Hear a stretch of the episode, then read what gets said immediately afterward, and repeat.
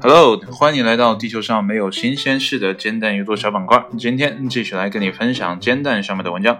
今天这篇文章是一自 Do You Remember.com 由译者暴雨里的水至于创作分析 B I 杠 C 发布的。这篇文章发表于二零一九年的十一月十一号的下午一点。文章的标题叫做《重温老电影有益健康》。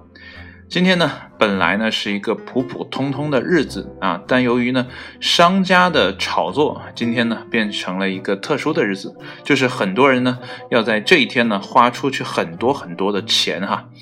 那这个花钱的时间呢，原来我们想象啊可能是白天啊，但在双十一这一天呢。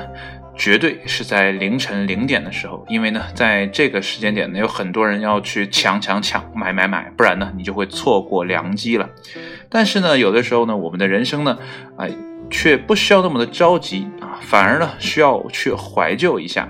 那在这一个可能对很多人来讲呢，比较激烈的一天里呢，我们来聊一点。温情一点的啊，聊一点怀旧一点的话题呢，就是老电影，而且呢，看老电影还有益身心健康。那到底是怎么回事呢？闲话少叙，一起来看一下正文部分。刚过了立冬，吃了饺子，很快呢，圣诞节就要来了。你知道吗？有研究表明，全年呢都看圣诞电影啊，对人的健康是很有好处的。那么对应国内呢，就是多看贺岁电影有益健康。你可能呢早就受不了天天在电视机上看 N 年前的老圣诞电影了，但这个研究却说呢，多看这种电影可以让人活得更健康，活得更久。心理学家说呢，圣诞电影呢会释放一种让人感觉良好的荷尔蒙，因为呢它能触发那种产生幸福感的神经活动，在日常生活中呢。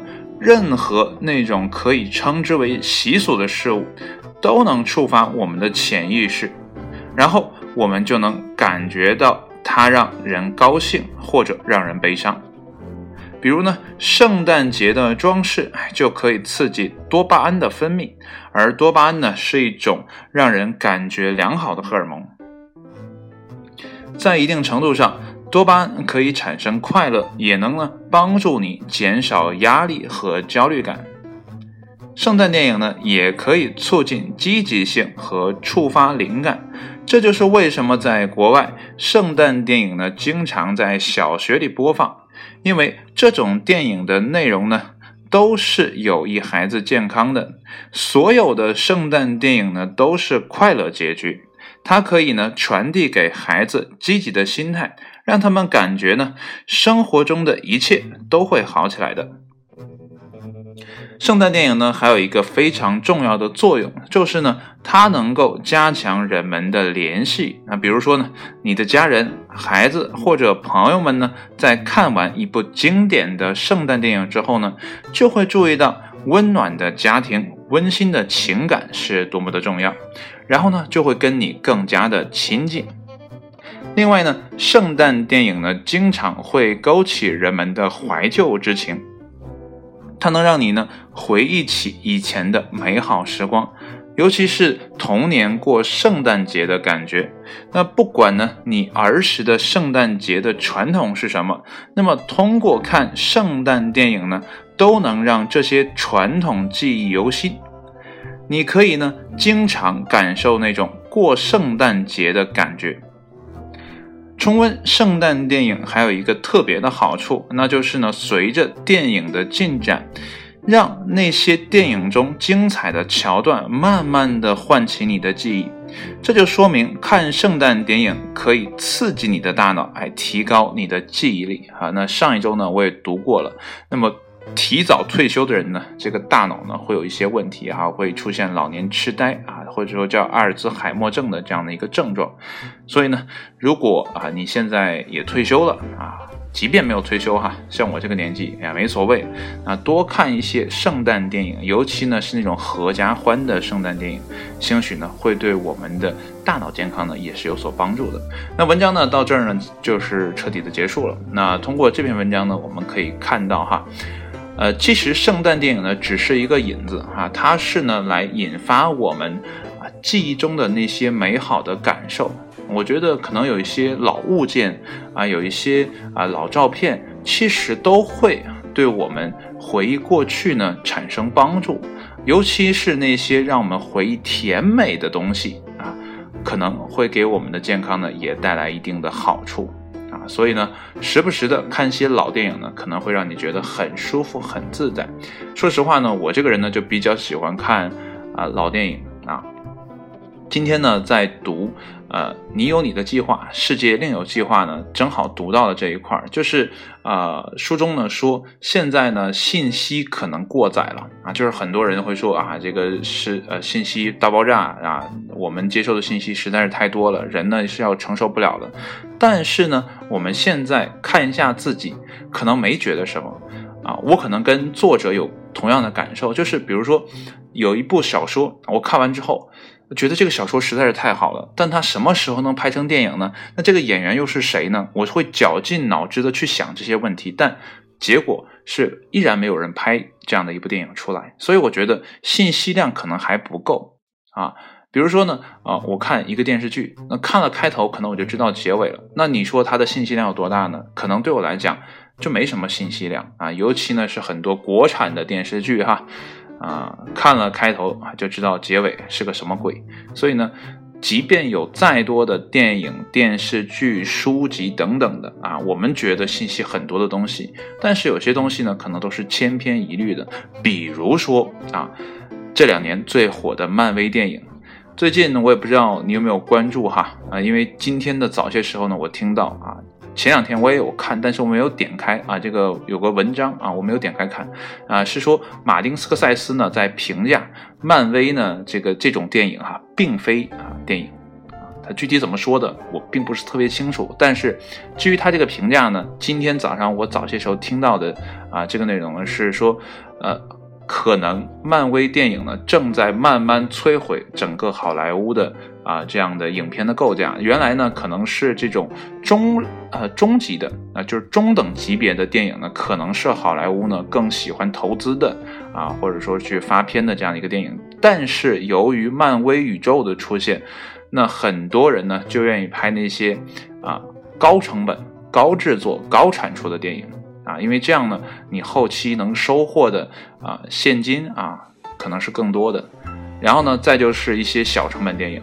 啊，原来呢可能是中间的电影呢很受追捧啊，无论是投资人也好，还是导演也好呢，都会去在这个领域啊去创作，但由于漫威的啊出现，导致呢特别极端，要么呢是大投入。啊，高产出，要么呢就是小投入啊，小产出这样的一个状态，那么导致中间呢很多呃这些电影人呢都出走了啊，比如说马丁斯科塞斯，那他就去到了呃 Netflix 网飞啊去拍一些电影，还有大卫芬奇，那么之前呢他也有在啊奈飞上啊这个主导吧这个纸牌屋，那最近呢他有在拍一些新的电影，那。呃，他们就说这些导演哈，为什么不愿意说呃去跟漫威去合作？因为说漫威的影片呢比较制式化，就是你你基本上看了开头就知道大概的结尾，就肯定英雄一定会获胜，即便他给你留了很多的彩蛋，留了很多的埋伏啊。但你大概能知道这是一个合家欢的结局，毕竟它照顾的是整个的年龄段的一个市场。你反观 DC 呢就不一样了，DC 的电影呢多半是很昏暗的电影啊，就像我在电影院里看的那个啊，昏昏沉沉的看完的《超人大战蝙蝠侠》啊，这不就感觉有点胡说八道的感觉？但是足足的两个多小时的电影啊，看的人昏昏欲睡。那个电影的拍的感觉，它就不适合全家人去看啊，不像漫威宇宙的电影。所以基于啊这样的啊一个产品设计吧，所以漫威宇宙的电影呢，基本都是套路化的。那只不过它的视觉效果很好，那给人的冲击力很好，而且呢，它的整个宇宙的构架也非常好。所以呢，它啊连年的啊叫座啊叫好啊，这是怎么讲啊？通过啊。这个马丁斯科塞斯引出的啊，这么一个关于好莱坞的呃可能接下来的走向的问题啊，但可能跟今天的内容呢并没有太大的关系，只不过呢是我今天恰巧听到的，就来跟你分享一下。所以接下来你在选择电影的时候，同样啊都是一些老套路的电影，不妨呢你去看一些真正的老电影啊，比如说文章中说的这种老的圣诞电影啊，或者贺岁电影呢。哎，让来让自己的多巴胺呢多分泌一点啊，让自己呢更加的健康。那文章的最后啊，今天的最后呢，也跟你啊分享一下蛋友们的留言。呃，其中第一个啊是 JF 五，他说呢真爱至上加一，我不知道你有没有看过真爱至上哈啊，反正我印象当中这个电影还是蛮好看的啊，就是很温情的电影嘛，就是老套路啊。接下来呢是。这个但有一，他说呢，小鬼当家，那么圣诞寂寞夜必刷。哎呀，确实啊，看到里面的演员演的那种古灵精怪的状态，想想还是童年比较幸福。接下来呢是青蜜瓜果冻，他说呢，每年过年呢都要看东成西就。说到东成西就啊，当年啊确实呃港台电影啊有好好多啊这类的贺岁电影。那比如接下来的姚玲说的《满汉全席》《家有喜事》，那再往下说呢，就是《家有喜事》至一九九七啊什么的啊，就是一个系列的。还有啊，《花田喜事》，那个《花田喜事》可能就是呃这个《家有喜事》的一系列之后的最后一部了，因为再之后再拍的可能就没有什么印象了，因为那个时候呃这个《花田喜事》里面有啊张国荣啊，呃。啊，王祖贤啊，反正是等等的这些名人都在里面啊，包括黄百鸣。就黄百鸣在九十年代啊，就八十年代开始吧，他就一直在香港啊这个影坛啊风生水起，竞拍一些搞笑的喜剧电影啊，什么开心鬼啊等等的，啊，真的是逗得人前仰后合。尤其是在跟周星驰搭《家有喜事》的时候，里面这个大哥的那种懦弱。啊，二这个老弟的那种，啊，嬉皮的那种感觉，啊，真的很羡慕啊。那个时候很向往，说有这样的一个家庭的感觉啊。而且他拍的也很真实啊，并没有那么多的娇柔造作，而且很多梗，现在看也不觉得过时啊。继续昵称啊，他说呢，大腕之前的冯氏喜剧，每一部都值得反复看。嗯，说到这儿，我跟他的感受还蛮像的，就是，呃，大腕儿这部电影啊，我确实是没怎么看懂，也没有看出笑点。那之后冯小刚在拍的电影，可能也没有那么多笑点啊，反倒是老炮啊这样的电影呢，呃，拍的很有这种呃年代感，也很有那种接地气的东西啊，但确实没有冯小刚之前拍的那种喜剧的那种啊幽默感啊。之前我记得比较深，什么甲方乙方啊。啊，什么有话好好说呀，等等的，里面的葛优啊，葛大爷式的幽默确实是很好看啊。还有啊，就是呃里面的这个何冰啊，他的演技呢，那个时候没觉得什么哈，但是越往后越发现何冰的演技真的是一级棒啊，真的是一级棒啊。最后一个呢是。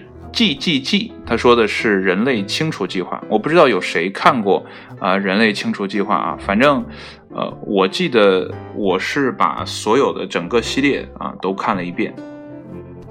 不过越往后感觉有点越扯啊，但第一部拍的还是很棒的，就是他的视角拍出了那种啊人们对于呃这个人口啊特别多之后的呃一种极限的操作。啊，反正看的有点呃惊悚的感觉。如果说自己真活在电影当中那个场景的话，感觉一定不会特别好。因为作为一个平民，肯定是被宰杀的一个对象啊。希望这样的事情不会真的发生哈。所以呢，电影这个东西呢，有的时候会帮助我们哈啊，在一个虚拟的架空的世界里啊，让我们感受到一种我们前所未有的体感。啊，尤其呢是那些能够唤起你记忆的啊一些好的电影。好了，呃，弹友的留言呢也读完了，那接下来呢，我再跟你分享几个啊，我也不太确定是不是今天的啊，因为刚才还没有准备啊，就是呃这个标题啊，先说第一个啊，如何才能最大化学习效率啊？如果你现在准备考研啊，或者考公务员的话啊，或者是呃期末考等等的啊，那这个文章我估计你可以点开看一下哈。啊，副标题呢就是要想进步快，那么选择适合自己的难度是关键。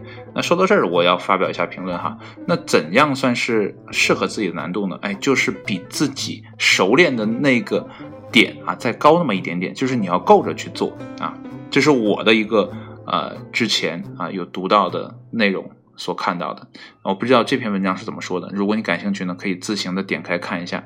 那接下来的标题呢，叫做“调查发现，大多数并未将人类灭绝视作天大悲剧啊！未来人哈，sorry，未来，哎，我可能还是看看的不对哈。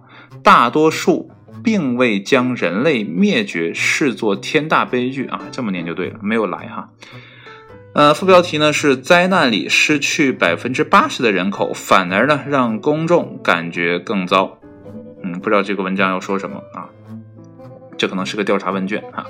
那接下来的标题呢就是我今天读的文章，再往下呢是呃日本古怪饮料，不会让人哭的洋葱水。嗯，这玩意能好喝吗？啊，副标题呢，如果生活给你一个洋葱啊。接下来呢的标题呢叫做 NASA 首次开封四十多年前的啊月岩样本。如果你感兴趣的话，可以去观察一下，尤其是对啊天文比较感兴趣啊。然后副标题呢是我们正在触摸历史。嗯，接下来的标题呢叫做大保健啊冒号啊心脏病 is coming 的信号啊，就是说啊哪些信号？啊，在提前告诉你啊，心脏病已经来了啊，或者说正在来的路上。副标题呢，正在享受福报的蛋友们注意了啊，这是啊，希望你关注一下啊，这些信号可能会对你接下来的生活呢有很大的帮助啊，不妨点开来看一下。再一篇文章呢，是怕屋顶会塌，那么印度上班族呢头戴头盔啊上班。呃，副标题呢叫做“屋顶上已经出现了破洞”，嗯，是哪个屋顶？还是是所有的？还是单个的呢？嗯，如果感兴趣，自己点开看吧。啊，我再读三个哈。啊，接下来呢是早饭前运动呢对健康更加有益。副标题呢是可以有效提升血糖对胰岛素的敏感性。啊，这个可能是关于，嗯，这个胰岛的问题哈，可能还涉及到糖尿病吧。接下来呢是独生子女更容易肥胖啊，副标题呢是独生子女的父母在饮食健康方面呢可能更加疏忽了啊，身为独生子女啊，这个风险还真的挺大的。最后一个吧，那是猫薄荷真会让猫嗨起来吗？哎，说到猫薄荷哈，前两天看了。呃，一部电影叫什么宠物什么啊？电影宠物狗狗爱不什么啊？第二部啊，是由陈佩斯配音的，这样的一部电影。然后呢，里面有一只肥猫哈，就是主人给它喂了一块猫薄荷，然后整整个人整个猫哈，不是整个人，整个猫就嗨起来了啊。然后呢，副标题叫做“就连野生环境中的大猫们也逃不出猫薄荷的手掌心”。哎，看来呢，这事儿是坐实了哈。那如果呢，你想让你家的猫咪更嗨的话呢，不妨试一下。但什么是猫薄荷？那我真的不知道。那整个的分享呢就都完了。如果呢你感兴趣的话呢，有哪个文章你感兴趣的话呢，就自行点开煎蛋来看一下啊。今天都发生了什么新鲜事？好了，今天的文章呢就跟你分享到这里，谢谢你的收听，我们下一期煎蛋再见，拜拜。